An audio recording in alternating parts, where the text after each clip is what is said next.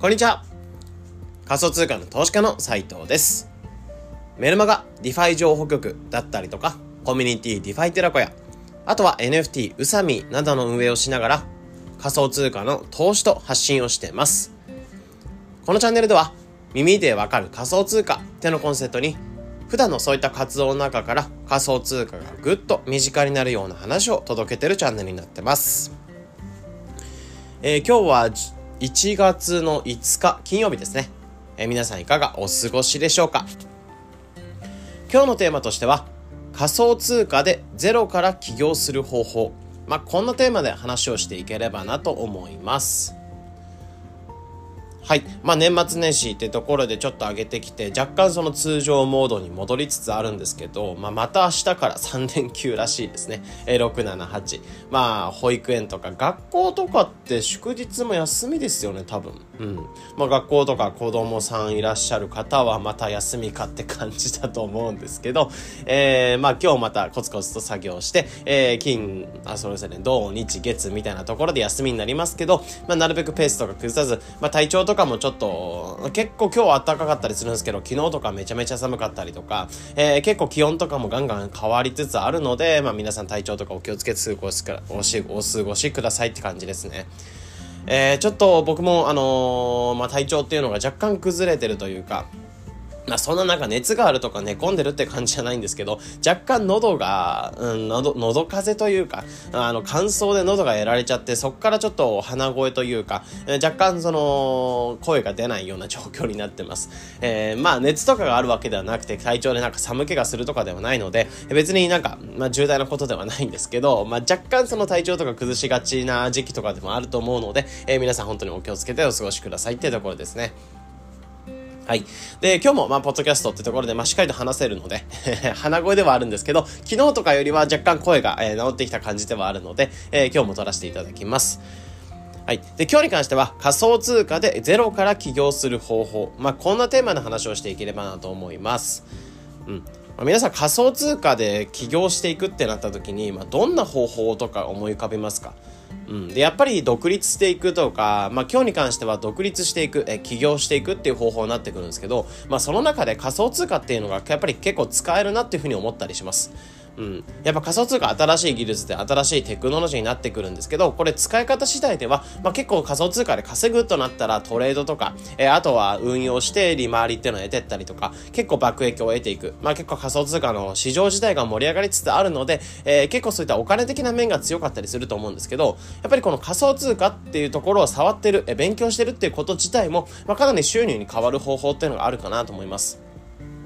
なので今回に関しては本当に初期費用とかもほぼゼロで、しかも海外移住とかも特になく、え今の生活とかむしろ田舎とかにも住みながら、ゆるゆるとその仮想通貨でゼロから起業していくってことができるなというふうに思うので、ここを話していければなと思いますかね。うんまあ、まずそもそもその起業していくってところのまあ方法とか、えー、ところも話していこうかと思うんですけど、えー、まずはなんで仮想通貨で起業すべきなのかみたいなところを考えてみたときに、まあ、僕もやっぱり仮想通貨ってものを触ってきて、まあ、起業とかはしてないんですけど、結局仮想通貨ってものを使ってるおかげで、えー、独立っていうのができていて生活ができてるって部分ではあります。まあ、も, もちろん生活していく上で紆余曲折いろいろあったりするので、えー、お金やばいっていう時もあったりするんですけど、えー、まあなんとか仮想通貨ってものを使って起業が起業ではない、えー、と独立ができている部分ではあります。じゃあなんで仮想通貨がいいのかって考えた時に、やっぱり、まあ、成長分野ではあるんですけど、皆さんが触らないものだからこそパイが取れる部分が大きい、まあ、これが大きな理由じゃないかなと思います。うんまあ、成長分野とか期待されている分野って世の中にたくさんあると思うんですけど、仮想通貨を勉強していく、触っていくって人たち、まあ、世の中で見た時にまだめちゃめちゃ少ないんですよね。うんまあ、日本とかで見たときに、例えば会社とか、えー、思い浮かべてほしいんですけど、えー、友達とか、うん、あの友達とか会社の人とかに、えー、仮想通貨、例えばビットコイン持ってますかって聞いたときに、まあ、持ってる人って多分じゅうにんいたらふたりかひとり手挙げてくれたらいいんじゃないかぐらいですよね、感覚的には。まあ、僕あんまりそのリアルな知人とかに仮想通貨の話をすることがないので、えー、感覚値としてわからないんですけど、これ例えば海外とか行ったら、えー、もっと多分当たり前に話されててるらしいですね。うん、なんか職場とかでビットコインとか株とか不動産とかの話全然するらしくて、日本ってのは特にそのお金に対して無頓着というか、やっぱりあんまり勉強してない部分があるので、えー、特にここの仮想通貨成長分野であるこそ、あること、えー、ここはかなり一つのポイントかなというふうに思います。でもやっぱり仮想通貨見た時に多くが触ってないって感じなんですよね。さっき言ったように本当に何十人に聞いたら、えー、一人二人が手を挙げるぐらいの感じになっていて、まあそれでも多くはなってきたと思うんですけど、まあ多くは触らないような分野、まあだからこそやっぱり例えばひゃくっていうパイがあった時にひゃくっていうパイがあった時に、例えばピザとかでも、えー、例えば8ピ、まあ、じゅうピース例えばあったとして、えー、じゅうピース見た時に、えー、その中で手を挙げる人が、まあじゅうにんの中で本来であれば皆さん、えー、同じソーセージとか好きなんですけど、ちょっとちょっとニッチな、うん、なんだろうな、高麗カルビとかわかんないですけど、なんかパクチーとかが乗ったような、わかんないですけど、ちょっとそういったピザがあったとして、じゅうにんがじゃあ聞いたときに、じゃあどれ食べた、だ食べたい人いますかみたいな、じゅうピースで、だから食べたい人いますかってなったときに、ひとりふたりしか手を挙げない場合っていうのは、えー、そのじゅうピースっていうのをほとんど皆さんで取り合えると思う、あの、そのひとりふたりで取り合えると思うんですね。でもこれが例えば人気な、えー、例えばコーンピザとか、えーと、あとはマルゲリータとか、わかんないですけど、そういったピザが例えばあったとして、じゅうにんに聞いたときに、じゃあこのマルゲリータ食べたい人いますかって聞いたときに、じゃあじゅうピース皆さんが手挙げて、まあもちろん手挙げない人もいると思うんですけど、まあほとんどが手に取ると思うんですね。そうなってくると、マルゲリータとか美味しいピザっていうのを堪能することはできても、え多くっていうのを堪能することはできない。やっぱ旨味、得られる旨味っていうのが薄いと思うんですね。で、これがさっき言った、えちょっとニッチなピザとかにして、えじゅうにんに聞いたときに、じゃあ全然手を挙げないと、その残りのピザ全部食べていくことができる。かつ自分も結構好きな味だったら、え全然、まあ、それもウィンウィンだと思うんですよね。うん。まあ、だからこそそういった取れるパイが大きい、成長分野でみんなが期待してる、期待される分野でもあるにかかわらず多くが手を出さない。だからこそそこの取れるパイが大きい部分、まあ、取れる収入とか、えー、自分に回ってくる収入が大きい分、やっぱりそこで起業とか独立っていうのをしやすいんじゃないかなと思うんですよね。で、これ例えば成長分野ではなく、まあ、成長分野ではないってわけではないですけど、えー、多くが手掛けてるような分野、まあ、例えば エーアイ とか、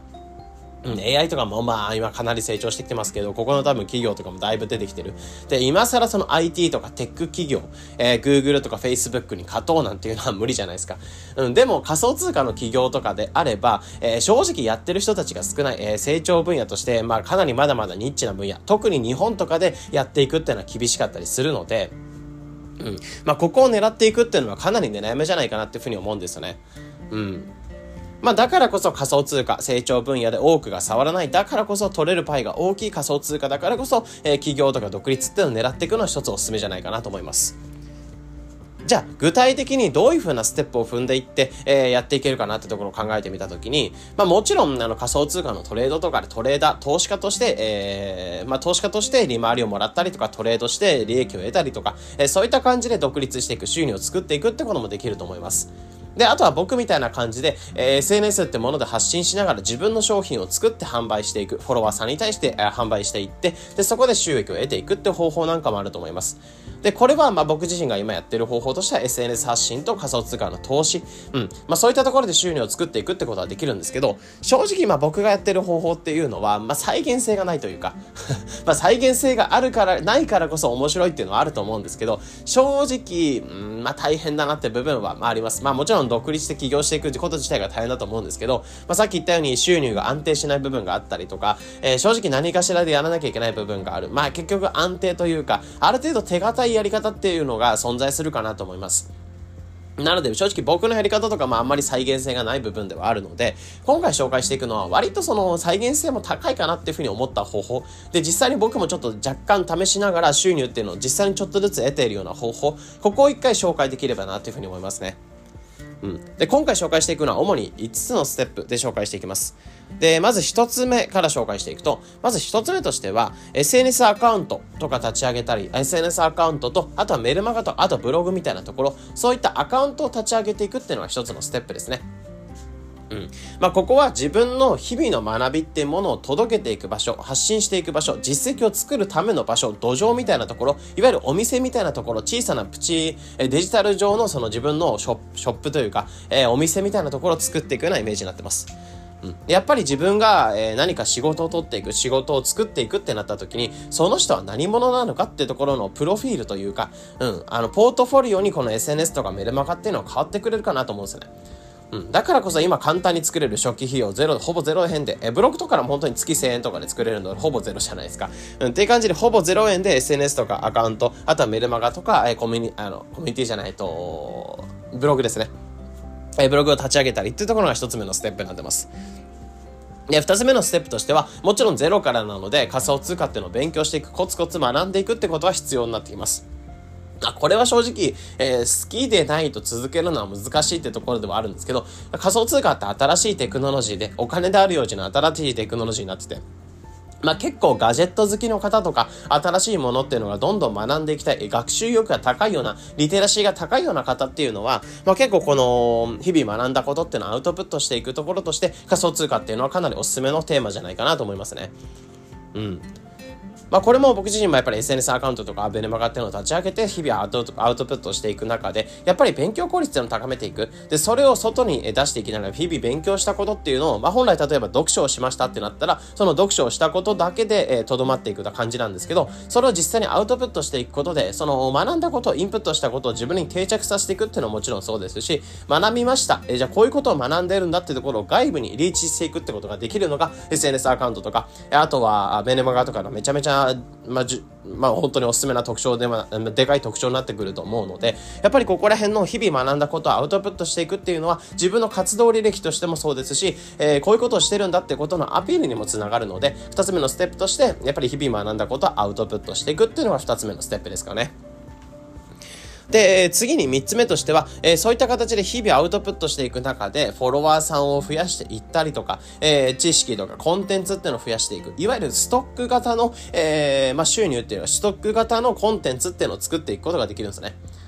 まあ、基本的に例えば労働していくっていうタイプだったらふたつのタイプっていうのは存在していて、ひとつめのステップとひとつめの、えー、労働の週やり方としては、まあ、労働というか自分の時給とかを、えー、お金に変えていくやり方っていうのが基本的な、えー、種類ですね。でも世の中で見たときにお金を作ってるとか収入を作ってるってなったときに、もちろん、えー、会社員見るんですけど、世の中のその富豪ランキングみたいな、えー、のを見たときに会社員の方ってトップにいるかっていうといないと思うんですよね。うん。で、やっぱりここら辺は起業家さんとか、えー、投資家さんっていうのが上にランクインしてくるように、やっぱり起業とか、えー、自分の独立して収入を作ってるって人たちの方がやっぱり収入っていうのができてる。じゃあこの人たち何してるかっていうと、やっぱり時給、自分の時間っていうものをお金に変えてるって感じじゃなく、えー、コンテンツとか、作ったものっていうのをストック型して、えー、それがどんどんどんどん売られていくみたいなスタイルっていうのが取られてると思うんですね。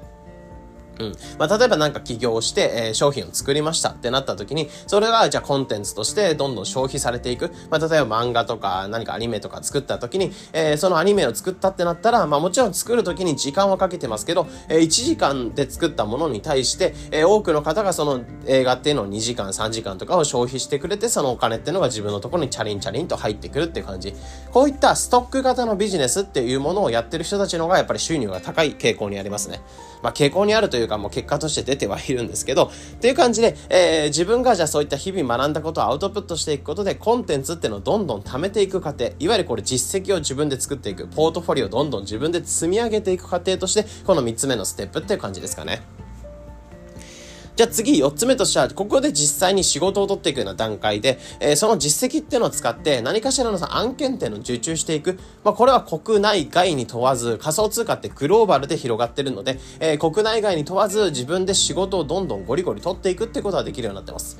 でもちろんこれがさっき言ったように何もない状態、ゼロの状態からじゃあ仕事を取っていくってなったら、あなたの実績は何ですかってなった時に語れる部分少ないと思うんですけど、これがさっき言ったように エスエヌエス アカウントを作って、それを日々アウトプットしていく、日々の学びをアウトプットしていて、ある程度フォロワーさんとか実績が溜まってる、スキルとかがある、コンテンツが溜まってるってだけでも結構それが実績になるんですよね。で、それを使って、例えばクラウドワークス、国内であればクラウドワークス、で、海外であればリンクトインみたいなところもありますけど、そういったところに対してプロフィールを作って、えー、自分がこういう人間ですっていうのをアピールして仕事を受注していく。まあ、例えばであれば、僕もやってるのが今、ライター案件とかを受注したりとか、あとは エスエヌエス アカウントの、まあ、コンサルティング、コンサルタントみたいなところで求めてるところもあるので、えー、あなたのアカウント伸ばしますよ、売り上げ伸びますよ、伸び、伸ばしますよみたいなところで仕事を取っていくっていうのももちろんそうですし、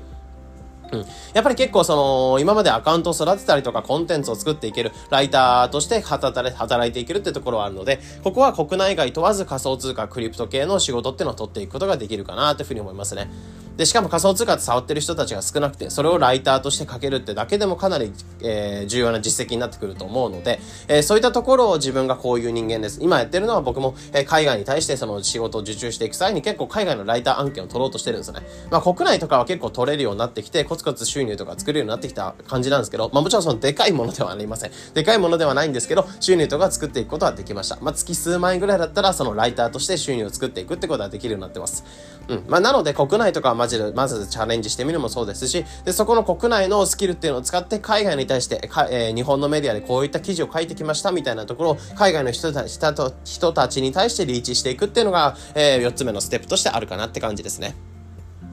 はい。で、もちろん国内とかでも収入ある程度作っていくんですけど、やっぱり海外っていうのは単価が違くて、やっぱり日本って本当にどんどん安い国になってしまってるので、え海外の案件取っていった方が正直収入として高い部分があります。なんですけど、やっぱある程度多分仕事が溜まってくると、ここら辺を一人で消化するっていうのは難しいなってなってくるフェーズがあります。まずここで最後のステップとして、それを、えー、まあ、ここの仕事っていうのを、まあ、分割して、えー、受け終える方いらっしゃいませんかみたいな感じでチーム化して、仕事を自分がじゅ、えーまあ、発注する側になるんですよね。仕事をお願いする側になって、で、そのチーム化して、えー、そこ